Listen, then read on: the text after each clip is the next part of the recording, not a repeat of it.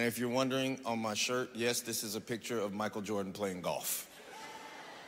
Is that Michael Jordan playing golf? It is. It is. Listen, I gotta represent. Y'all feeling good?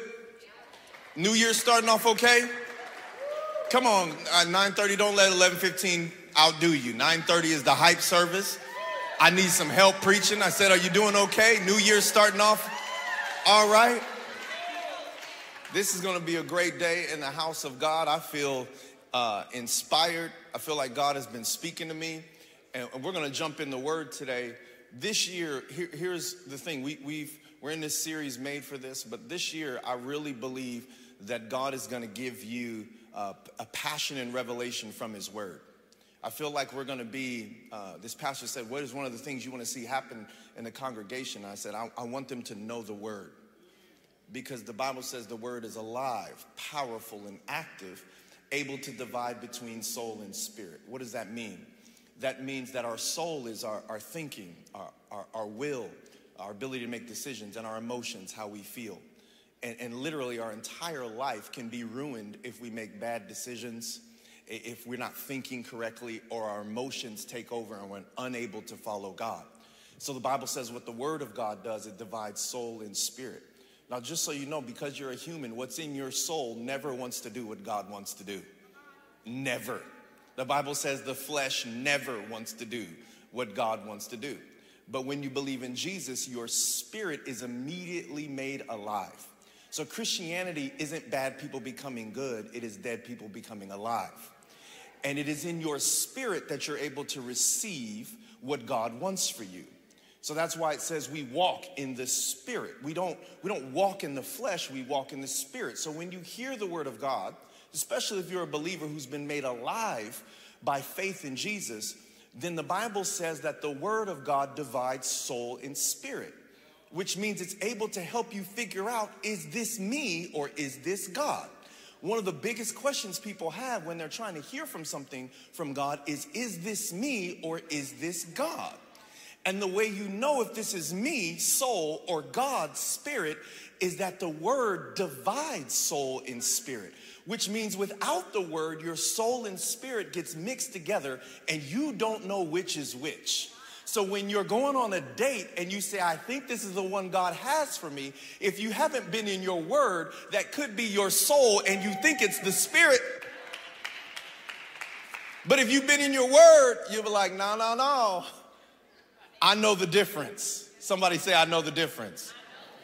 And so um, I want to make sure that, that we are uh, really engaging in God's word. So here's my challenge to you. Anytime you hear a sermon here, I want you to go home and read that scripture for yourself.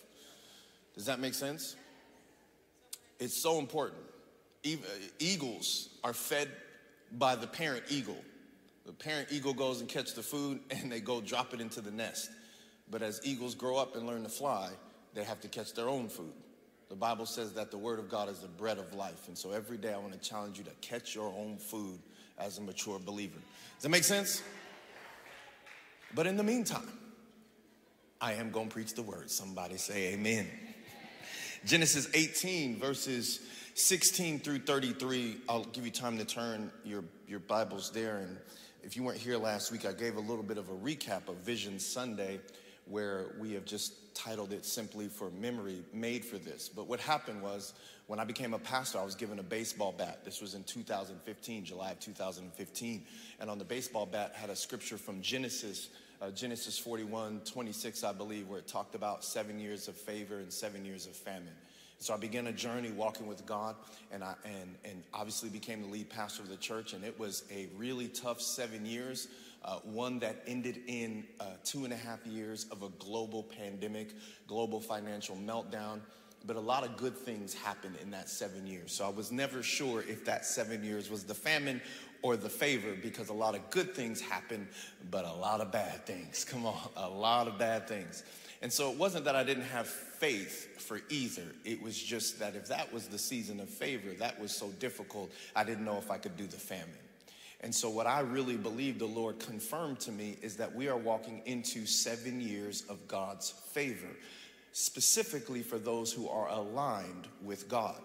What does that mean? There's going to be this outpouring, this harvest, this unbelievable thing. And I saw the harvest happening in three specific areas. One, there was going to be a harvest of righteousness, meaning that God's character was going to permeate everything you do, everything you think about, everything you believe. And then following that, there would be this harvest of increase in wisdom and salvations, and many would come to the Lord. And so we're going to be unpacking this vision for seven years. Now, some of you may be here for all seven years, and some of you may not. I want to encourage you, if God takes you somewhere else, or should you end up somewhere else, to continue to engage in these sermons because I believe God has anointed me to prepare you for what He has for you. Most people don't get what God has for them over a lack of preparation. I was talking to a parent, my son was playing basketball, and um, she noticed uh, like he had this uh, star quality. She was like, I don't know, your, your son just has this thing. Have you ever thought about getting him in acting? And I said, No. And she says, Why not? He's a star. I said, Because I've never seen him want to do anything about acting in private. So I don't want to prop him up in front of people when in private he has no desire. In basketball, he practices in private, so I'm willing to what, let his gift go public because I've seen what he does in private when no one is watching. I only let my son do what he does when no one is watching. I'll allow other people. Maybe God works the exact same way. So, who you are is who you are in private, not public. We all know how to turn it on on the first date. Come on, somebody. We all know how to turn it on. But who you are, if you're offended at somebody right now, who you are when someone upsets you is who you are. Not when someone's being nice, not when someone's doing all the things that you want them to do. When someone makes you mad, your reaction is who you are. I know who Christ is. I know Christ is a good man because when they were spitting on him and hanging him on a cross, he was like, Father, forgive them. They don't know what they're doing. So there's just going to be this harvest of righteousness where you will not allow other people to change who you are. You're to be consistent in your integrity, consistent in your character, even when other people are letting you down. I want to read this passage from Genesis 18, uh, verse 16 through 33, because it's about a man named Abraham. I've been on Abraham recently. You're to hear a few passages of scripture from Abraham, because Abraham was the first person in the Bible where God said, I'm to give you righteousness on credit. Anybody got a credit card? Make some noise. Anybody got a rush card? It's just, maybe that rush card, you ain't even, you had to preload it, times is hard. Noah was called righteous because of Noah's behavior. Abraham was called righteous because of his faith. And so God said, I'm going to put literally an account and I'm going to fill it with righteousness because of what you believe. And so Abraham at this point had already had his encounter with God. God had already declared him righteous in the heavens. And Abraham in this verse encounters an unrighteous city uh, called Sodom and Gomorrah. Many of us heard this story, and it is preached absolutely wrong, in my humble opinion. Uh, but we're going to give it a try. Uh, Genesis 18, 16 through 33, it says, Then the men set out from there and they looked down towards Sodom. These men that we're talking about are angels of the Lord. And Abraham went with them to set them on their way. And the Lord, who was getting ready to destroy the city over unrighteousness, he was getting ready to destroy the city over unrighteousness. How many people, if God gave you a revelation about the unrighteousness of Los Angeles and would say, I'm getting ready to destroy Los Angeles because of its unrighteousness? How many of you would say, that makes sense?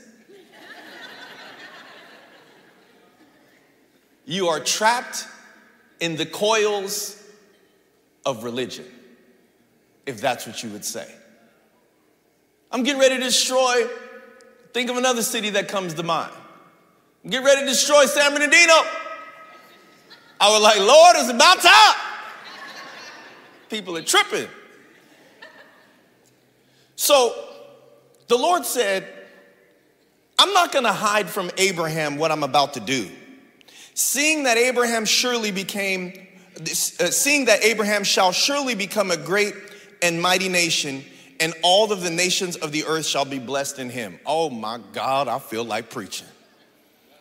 This is what he said I'm not gonna hide from Abraham the destruction that I'm getting ready to do to a city because that destruction does not include him.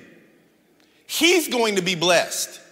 But I'm not going to hide from him the people that I'm going to destroy because he's good. Can you imagine God saying, I'm going to destroy Los Angeles except for you?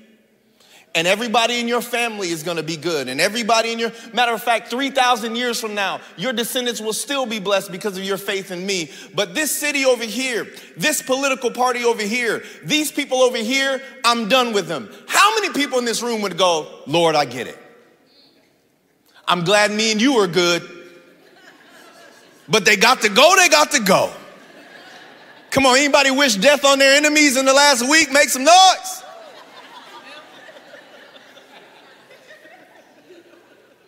I don't even know if you love people and see how, until you how I see how you interact with your enemies. The Bible says pray for and bless your enemies. The Bible says we were enemies of God, and God sent his one and only son to save his enemies. Y'all were not the homies when he died for you. Matter of fact, it says the Bible, any man would die for another good man. We got to stop telling people that Jesus just died for us because we can start to relate to that and say, I would die for my kids. I would die for this person, but would you die for that person who owes you five grand and said they're gonna pay you back three times and they got the death penalty and you told the judge, not them, me? This is the gospel that Christ was sent for God's enemies as a sacrifice to now make God's enemies God's friends through faith. Talk about righteousness. So here's Abraham, and God's going, Hey, I gotta talk to Abraham. Abraham's my God. Abraham's that dude. Abraham, he is him, whatever these young people always saying. Abraham is the man. So let me tell Abraham that I love him, his family's good, but that city over there that is living in sin, they got to go, they got to go. That's what God says in the SBV version, the San Bernardino International Version, that he says they got to go, they got to go. But you're good. You're good. Anybody in here good? Are you good? Like, because honestly, I, I, think when we're good, we tend to just wish other people would be good. Matter of fact, if you are obsessed, not with the salvation of the unrighteous, but that the unrighteous would become righteous, I don't even know if you're righteous. Because Abraham got this revelation from God. And God says, Seeing that Abraham shall surely become a great and mighty nation, and all of the nations of the earth shall be blessed in him. Doesn't that sound like favor?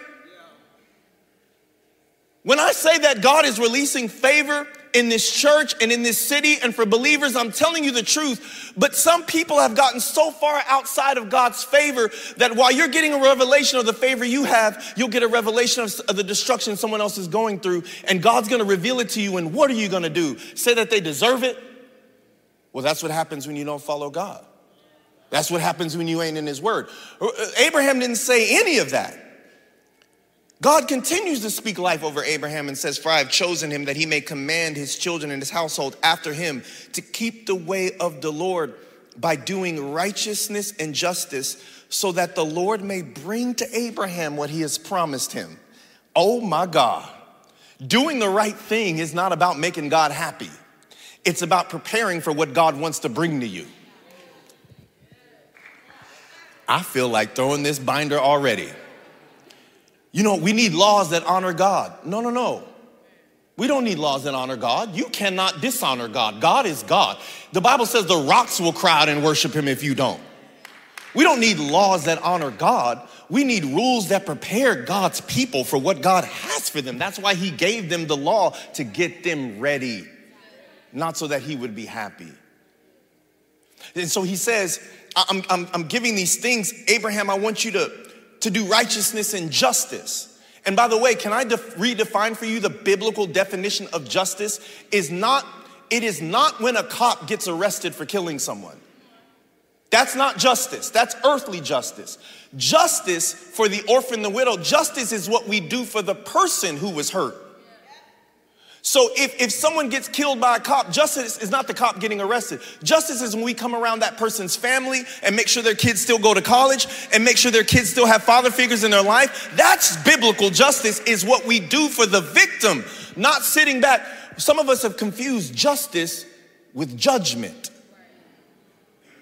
Judgment is on a day. Justice, justice is the calling of God's people to, to, to release justice, do the right thing for those being harmed not the one not punishment for the harmer but but but kindness and restoration for those who are being harmed. So when we bring justice to the city of los angeles we're not trying to make sure bad people get in trouble. And i'm not saying there shouldn't be accountability but that's not biblical justice. We're making sure the victims have hope. The victims have food. The victims have a place to live. We're going after the homeless. That's justice. We're going after people who don't have fathers. We're coaching basketball teams and football teams. That's justice. That's justice and all of this is so that the Lord can bring to Abraham what was promised. So you got to understand this about righteousness. You got to understand this so we can stop posting about culture and this nation when they don't obey God. Please, it's not biblical. The promise comes before the law. The promise comes before. God will speak a promise over your life and then talk to you about your righteousness. And I have never seen a person living righteous the right way that isn't holding on to a promise. The reason why I'm trying to live a righteous life is because what God has told me He's going to give to me. And my righteousness prepares for me to be able to deal with the blessing. Without righteousness, God's blessings will ruin you. Am I preaching to somebody today?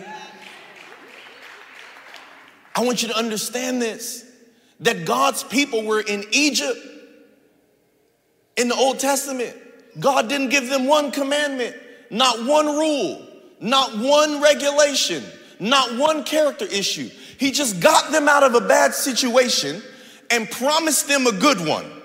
And then, after he promised them a good one, he gave them laws and rules and acts of righteousness to do so that they would live a long time in the place of promise. So, the law and the righteous acts were a bridge between slavery and the promised land. It's how they got there. This is a beautiful thing about God. And so we're unpacking this because this is the type of righteousness that Abraham was seeking God to have. But listen in verse 20 when God reveals to Abraham what he's going to do to the unrighteous people. He says, Then the Lord said, Because the outcry against Sodom and Gomorrah is great and their sin is grave, I will go down there to see whether they have done altogether according to the outcry that's come to me, and if not, I will know. So the men turned from there and went towards Sodom, but Abraham stood before the Lord. Then Abraham drew near and said, Will you indeed sweep away the righteous with the wicked? Suppose there are 50 righteous within the city. Will you then sweep away the place and not spare it for 50 righteous who are in it? Abraham got a revelation. Abraham got two key revelations. I want you to catch this. The first revelation he got was that he was good with God. You're good, your family's good, you're about to be balling, you're about to have money, you know, do every country club, golf courses, whatever you want to do, my brother.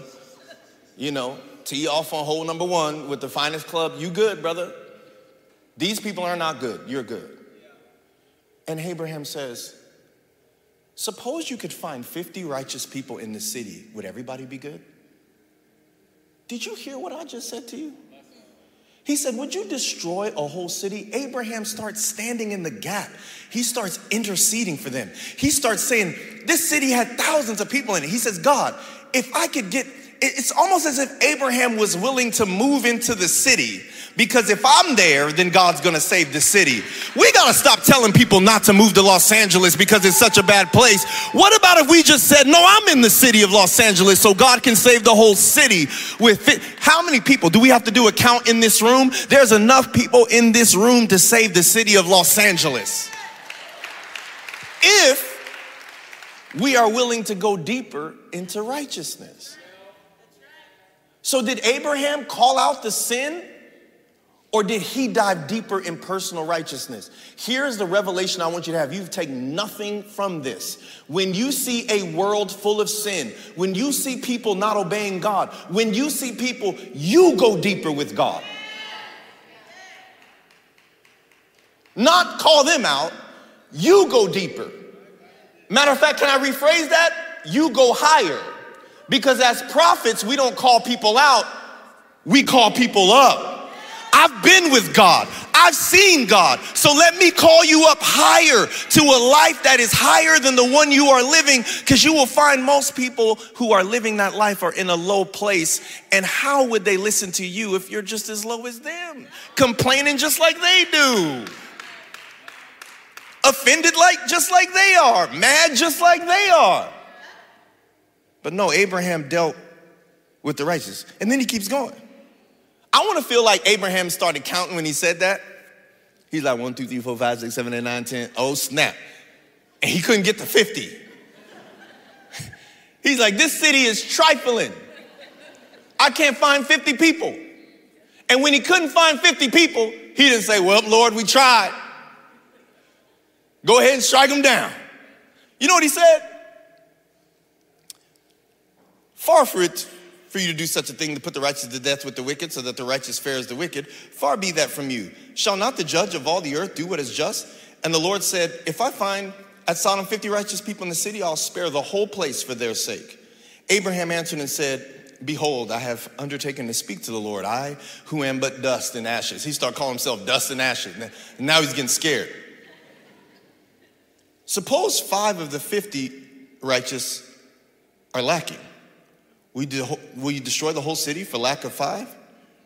And he said, I will not destroy it if I find 45 there. Abraham, who was good, did not try to up the standard of the city, he lowered the standard to God.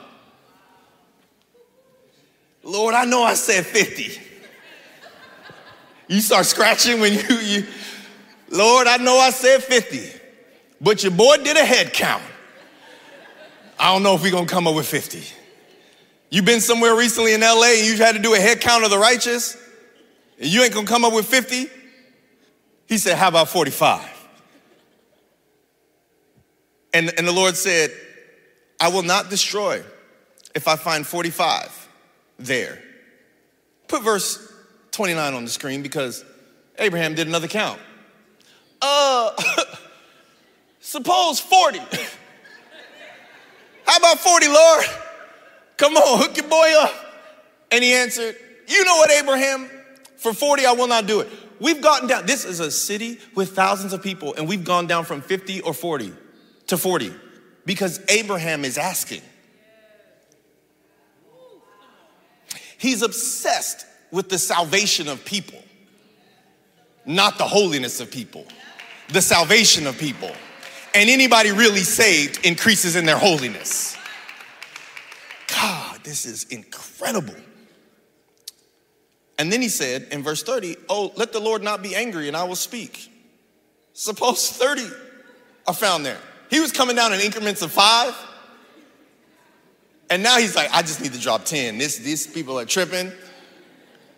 30, 30, 30 righteous. 30 righteous in the city. 30 righteous in the city who, who didn't move because California is too, too, too tough. They, they stayed. They didn't move to where things are more conservative and things are more godly. No, no, these 30 people are in the city, believing that God's gonna save the city because their righteousness is holding up the city, which means that character stops things from getting destroyed. If something in your life is getting destroyed, I want you to check your character or the people around you because it's typically character that brings things down. Either the people around you or you. So righteousness must be held up as a sustainer of good things. Because he's saying, if I can find 30 people trying to follow God, and he says, Behold, I've undertaken to speak to the Lord again. Suppose 20. And then he said in verse 32, Oh, let not the Lord be angry, and I will speak again, but this once. I, I got to go for it one more time because I keep looking, and this city's doing so bad. And he says, Suppose 10 are found there, he said, and for the sake of 10, I will not destroy it. How many of us know how this story ended? Sodom and Gomorrah was destroyed. And how many people of us have heard that Sodom and Gomorrah was destroyed over the sin of the people? No, it was destroyed because he couldn't find 10 righteous people. The standard got lowered so low 10. 10. When are we going to stop complaining about culture and the world and start saying, is there anybody in the city who's willing to intercede? Who's willing to push their character beyond the bounds of what anyone else could do, and then because of that character and relationship with God, ask God in relationship to save the city? Do you know the Bible says that sin came through one man? Adam destroyed all of humanity. So the next time you're on the news, the next time you see something crazy, just just like say, Adam, you did us so dirty, bro. Adam, man, like, just, just speak to him. He, he's in heaven. Bruh. Next time, don't say this culture, this, this culture has just gotten so out of hand. No, Adam, look what you did to humanity. But it says in Romans that through Adam, sin came and killed a bunch of people. But through one man, righteousness came. And that one man was Jesus. And do you know the Bible calls Jesus the second Adam? So, metaphorically, you know what the church is? The third Adam.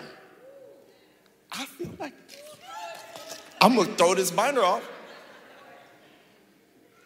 Which means that we're supposed to create favor so expansive through seeking God that people who don't even want to follow God stumble into our favor and they realize who gave it to us. We invite, we have favor enough to invite the city into it. I'm believing Oasis is gonna have so much favor, we'll be able to invite the city into the favor that God has given us. But it takes for us to tell God, Lord, if I'm following you, will you save someone who isn't? We were having this conversation with some friends of ours, and they were talking about how uh, very few people come to God before the age of 18. I mean, after age of 18, the, the list goes down. It's like 80 something percent of all people who find Jesus find Jesus before the age of 18. Why? Because their parents took them to church. But after 18, the odds that you would, I, I got radically saved at 30. The odds that I would be radically saved at 30 is like 4% or 2%. But the common denominator of every single person that I have met that got saved after 18 is not that they went to church, it's that they encountered one person who became absolutely obsessed with their salvation. My wife had that person. I had that person. I had a person who would not stop until I was saved. I, I stopped coming to the Bible study because I, I was smoking weed. And one time I went to the to Connect group. This is a Bible study at church. I went to the Connect group high in 20, 2010. And I knew how to not look high. And I walked in there, I've told this story before. I, I walked in there, I had my hoodie on. And I'm like, I, I, this is what I do. I know how to not look high. He ain't gonna be able to I'm high. After Connect Group, he pulled me aside. He said, You high? I said, Yep. My bad. Next week, I didn't come back to group because he had called me out. So I didn't come back. And I didn't come back because I was trying to honor that was wrong. So I'm not gonna come back. I, at the time, I didn't know how to stop. It was, I didn't know how to stop, so I, I didn't come back. He called me. I didn't miss group. He said, Where were you? I said, Oh man, I, I wasn't trying to disrespect the group, man, and I, I, was, I wasn't gonna smoke today because it was Monday, and then I ended up, you know, boy ended up doing a little something. He says, oh, oh, I wasn't meaning you didn't come to group. I just want to know if you was high. I just wanted to know what the Lord was doing. God has called you. I don't care if you're high, cracked out of your mind. You got to come to this Bible study. God is using you. And I showed up. And he gave me his Bible college homework. And he, he helped me understand who God was. This man was obsessed with me growing in the knowledge of the Lord. And the more I grew in the knowledge of the Lord, I didn't, I didn't stop smoking because weed was bad. I stopped smoking because God was good. I had a revelation. But I had someone completely obsessed. Look at this passage of scripture. Abraham was completely obsessed with the city being saved. So much so, he brought God down from 50 to 10. I want a relationship like that with God where God's getting ready to bring justice on someone, and I say, No, Lord, they good in my book. And God says, Okay, Julian, because you prayed for them. We have to understand what righteousness means, and we have to deeply desire it and stop expecting it from other people. Because if you don't have an area in your life currently that you are asking God to address your unrighteousness, your unrighteousness is pride. If the last 10 things you have said have been about what other people are doing and not yourself, your unrighteousness is pride. It is. If you can recognize what everyone else is doing wrong and you don't know, and you haven't apologized to someone else in six months, it's pride. You have to understand what righteousness means. And, and righteousness isn't the things that make God happy. You have to understand that. God doesn't need anyone to make him happy. He's complete within himself. If you do a Bible study on righteousness, righteousness means, it has a couple different meanings. I'm gonna, uh, several, but I'm gonna read a few of them. It's fulfillment of the expectations in a relationship. So for a relationship to work, it needs righteousness. It needs righteousness. And so many times we think that relationships work off improvement. No, they work on they also they do work on that, but they work on righteousness. No, no, no woman in here is going to be married to a man that cheats on them eh, with, with two girls and say and, and allow them to say, well, it used to be 10. I'm down eight. I don't know why you tripping. Are you not acknowledging my improvement? You're not gonna deal with that. And if you say, nah, two isn't, well, you, you just stepped into religion. No. Relationships, deep ones, especially when you're not doing that. So when you're not doing anything wrong, you have the right to up and expect that from someone else in a relationship. That's what it is. Another uh, uh, definition of it is, is bringing your life into order under God, which in, in the Hebrew culture and Jewish culture was always believed to bring prosperity. So when they were believing prosperity, when they were believing for blessings, they brought their whole life into order under what God wanted them to do. Another word for it is justice. And I think we have this word in our culture that everybody's doing called deconstruction. A lot of people are doing it. And you notice no one deconstructs the good things out of the Bible, they deconstruct all the rules, all the discipline. No one says, I don't know about this blessing stuff. We all want that. We, and I don't know about this prosperity stuff. I don't know about. No, what they deconstruct is God's way of doing things. But listen to what God says, and this is where pride lives the most, because you will read scriptures in the Bible you do not understand. But listen to what God said to Job about this in Job 40, verses 1 through 8. He says, Do you still want to argue with the Almighty? You were God's critic, but do you have the answers? Then Job replied to the Lord, I am nothing. How could I ever find the answers? I will cover my mouth with my hand. I've said too much already, because he was complaining about the way God was moving. I have nothing more to say. And then the Lord answered Job from the whirlwind Brace yourself like a man. Oh my God because I have some questions for you. I'll be so scared. And you must answer them. Listen to verse 8. Will you discredit my justice and condemn me just to prove you are right? That's deconstruction, where you try to say something bad about God because you don't want to be wrong. So we got to take that part out. Another thing we have to understand about righteousness is why does God give us standards of righteousness? And growing up, can I be honest? I thought that God gave standards of righteousness to make other Christians happy. Oh my God. The, the, the, the, the weight and the guilt and the shame that many Christians would put on other people. They'd tell you not to have sex before marriage, and when you did, they drag you up in front of the whole church and embarrass you and humiliate you and make you repent to, to the church, not to God, to the church. And there's a place for accountability. But I'm saying when I was growing up, I was worried about making Christians mad. Isn't it interesting that my biggest fear, my biggest concern is never how I'm making God feel, it's how I make other believers feel. The people who have expressed the most anger or frustration with me in the time I've been a pastor have not, has not been God, and it hasn't been unbelievers, it's been Christians. Those are people get mad at me. I feel like there might be some people from the church on Judgment Day like, don't let them in. I'm like, dang, man, I tried my best. You make a Christian mad so quick, ready to send somebody to hell, ready to tell people who's going to hell and who ain't. God tell you, you're gonna see people in hell that, well, you're not gonna see them there, but hopefully not. But I'm saying, what I meant to say, maybe that was a prophecy. Y'all, y'all better repent at the end of the service because that just came out. what I meant to say was, you're gonna be in heaven expecting to see some people and not see them. And then you're gonna be in heaven and you're gonna see some people and you go like, oh shoot, you, you made it up in here. All right, cuz. All right, cousin. I'm telling you, there are gonna be some preachers in hell. And some gangsters just crip walking into the pearly gates. Like, my mama prayed for me, cuz. you don't know what that person been through. You don't know why they do what they do. You don't have the, the, the, the, eyes to judge why they are who they are and what they do what they do. That's up to God. But in the meantime, we don't remove the righteous things of God out of the word to make ourselves right, is what he told Job.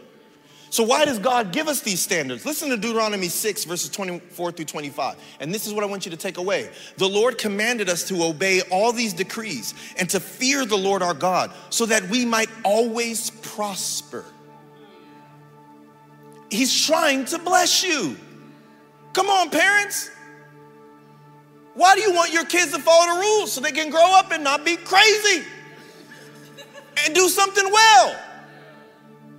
You don't, you don't want them to get good grades for the, just for nothing. You want them to get good grades because you know if they get good grades, they might go to college. And if they go to college, they might get a master's degree. And they get a master's degree in business, they might start a business. And if they start a business, they might create generational wealth. So you start talking to them about stuff that they don't understand at five, so that it, when they when they're 30, they understand it. So that's God. He's doing it as a dad. I'm trying to bless you. I'm trying to prosper you. So let me tell you the right way to go about it. He gives us standards of righteousness to bless us. Can I tell you some of the benefits of trying to do the right thing? Psalm 5 12. Surely, Lord, you bless the righteous. You surround them with your favor like a shield. Anybody want to be surrounded with favor? I know I do. Favor on all sides. I just want to be walking down the street and favor just like, oh, shoot. I, I want to have favor on all sides. Surely you bless the righteous, you surround them with your favor. Psalm 30, um, 4 18 and 19 the lord is close to the brokenhearted and saves those who are crushed in spirit. The righteous person may have many troubles but the lord delivers them from all. Proverbs 21 21 whoever pursues righteousness and love finds life prosperity and honor. Proverbs 12 26 the righteous this is for somebody the righteous choose their friends carefully. Proverbs 15 6 the house of the righteous contains great treasure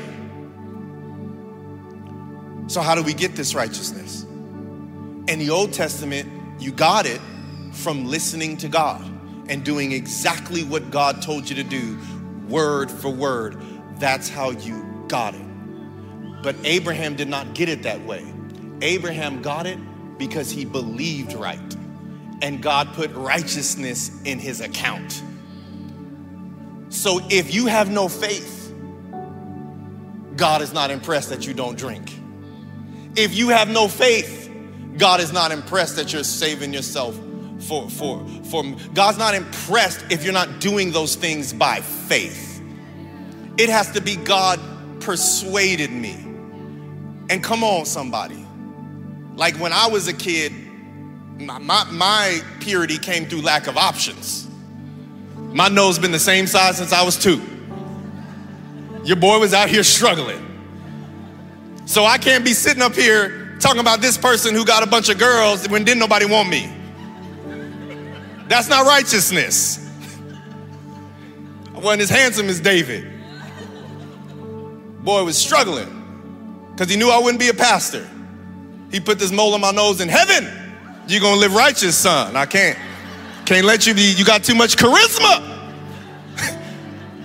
I was in heaven being formed in my mother's womb, and right before my mom gave birth to me, God went, I, I got you, I got you, because you're gonna be wild if I make you too handsome. You got too much charisma.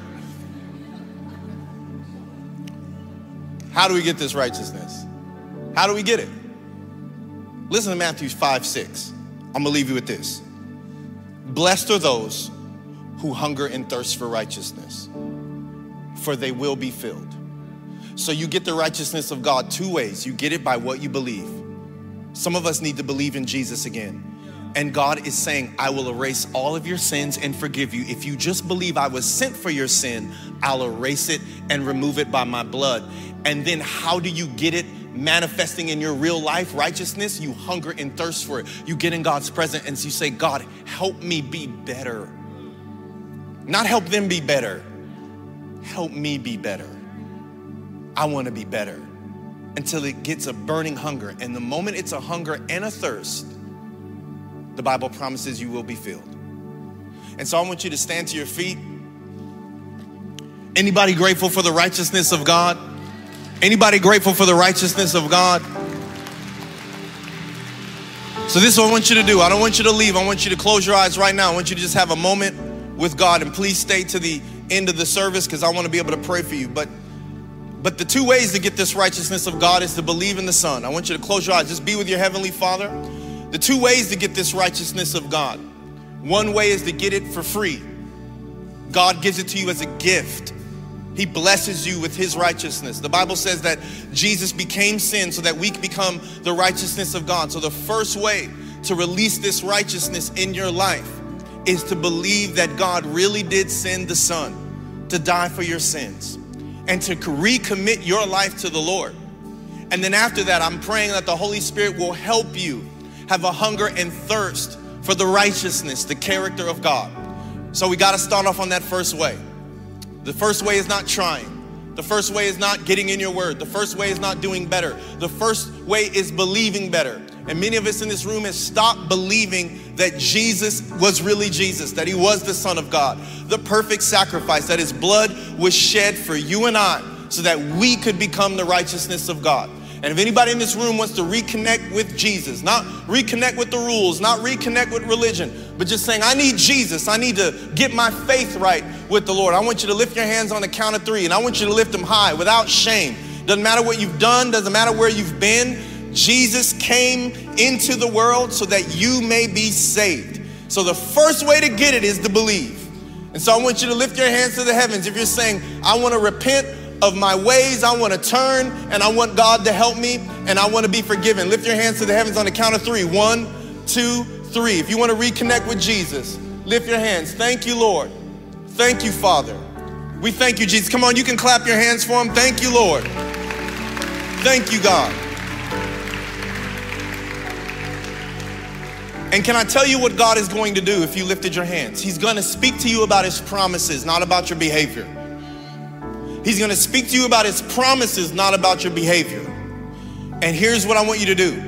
Once he speaks to you about his promises, I want you to ask him about the behavior. All right, God, how do I get ready?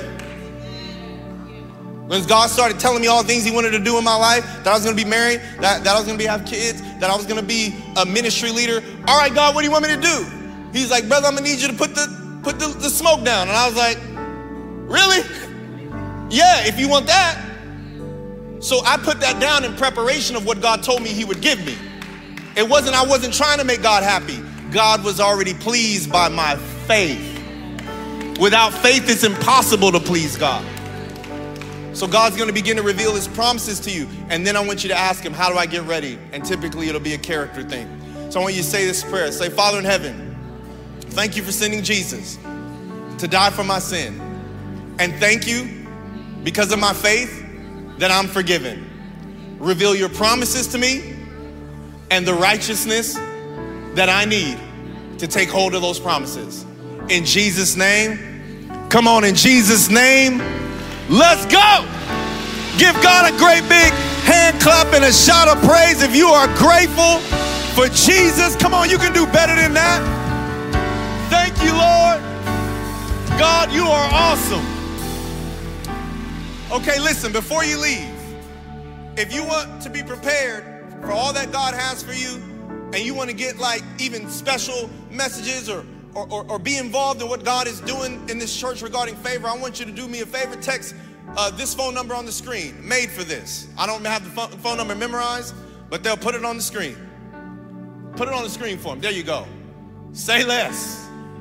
Two words to 213 568 0505. 213 568 0505. Just pull out your phone and text it right now. Babe, I want you to come up here real quick. Give it up for my wife. She's a savage. Love her so much. It's my wife. I'm gonna need y'all to clap a little louder than that. Come on, man. Like, come on now. Say less. Babe, did you text the number? Yes, I've been getting blown up with texts. We don't blow people up. We do not blow people up. You gon' It's not a blow up. It's That's a, not a blow up. It's a come up. It's not blow up, it's a come up. Did you come make up. that up? Wow. I just made that up. Thank you. Um, we want to encourage you in this moment in our giving, and I'm bringing you up because you're like literally the most generous person I know. oh, thanks. My wife is so generous, and we want to encourage you in your giving. We're going to start doing this at the end of service. How many of you guys like the flow where we just worship and get in the Word? None of that stuff in the middle, just trying to seek God together. Um, but we believe that God's going to do something mightily through our giving, and so I wanted to bring my wife up here so we can pray. Um, they're going to put the instructions on the screen, and I got some news. Tell us. I don't even know if you knew this news. I don't. But for the first time in church history, you can Venmo God. Wow. awesome. Venmo God. Oh, help You us, send the Lord a little something on your Venmo. How cool is that? Make That's cool. noise. Okay, that's great. We love technology. Isn't that great? I thought you would be happy. Clap your hands. That's incredible. Woo! I Think like old it. school. I like. Let's go fill out the thing in the back. You could just be in the door. club doing something you ain't supposed to do. Let me just get my offering right now, man, because it's just you just We know people that do that. It's great. This is great. It's great. Um, it's interesting because I think that in this moment specifically, God is just confirming some things. I don't know if He's doing that for you, but I was reading this thing in Hebrews last night about Abraham, and I didn't know what his message was about this morning. And there's this scripture in Hebrews 7 where he's talking about uh, Melchizedek and how Abraham paid the tithe to Melchizedek, and that how Levi, though he hadn't been born yet, that his tithe had been paid through Abraham because Abraham paid the tithe to Melchizedek. And I think when our, where our generosity flows from the most is when we think about the other people that it's going to bless. When I'm most generous, it's not because I'm I'm I'm doing it because I'm like God. I want to sow this because I want this from you. It's man, God, you've given so much to us. I now want to sow a seed so that somebody else can be blessed. Yeah. And I really believe that that's been the heart of our church, and that has been expressed over and over through the generosity of people that come here or people that watch online. And, you know, a lot of times we do this, uh, we, we talk about Malachi, we do different things, but God's word is so alive and living that I've been following the Lord for 17 years. And I just now saw this scripture in Hebrews. God does new things all the time all the time and his word is alive and it's living and he just gave me that revelation this morning that i never had so god is not stale and i, I want to speak to those that maybe you've been on this journey of tithing for a really long time and maybe you're just like yeah this is the thing i do. It's on auto pay whatever whatever. But god wants to do a new thing in your life when you sow that seed today of the tithe. And he wants to give you a revelation about other people and the generations and the people that are going to be coming into this house. So I just want I want to pray for you. And if you're brand new here, there's no pressure, but God wants to give you a revelation too. When I first started tithing, I had just gotten saved. I had lost my job for something that I did that was kind of trifling. And don't shake your head, yes, that's not funny. How'd you see that? Oh my God. Because I'm a woman. but all I have to say is God's gonna meet you wherever you're at. So if this is new and you're taking a step of faith, I wanna pray for you. If this is your thing and you're on autopilot, I wanna pray for you because God wants to give you a revelation where you're at. So there's a couple of different ways to give. Hey, if you like a check, that's awesome. If you go through the sanctuary doors, there's a thing um, with envelopes and pens. You can give on PushPay if you go to oasisla.org forward slash give. Um, but I just want to pray for you. And now we know that we can Venmo God. So great. Lord, I just thank you so much for every person in this room, every heart that's in this room, and every stage that we're in, Lord. Would you speak to them in this moment, God? Some people are going to be sowing a seed of faith for the first time And I pray, Lord, that you would meet him there. God, I thank you that somebody is crossing the threshold into a deeper level of maturity of what your principles say in your word about this subject. God, I pray for them and I pray that you would give them a revelation. And I pray for those, God, that are on autopilot right now. We've been in church for a very long time and we this is just what we do. We know how to do it. God, would you just give them a new revelation of what the tithe does in partnership with you, Lord? And it's in Jesus' name that we pray. Amen. Amen. Amen. Amen. Love y'all so much.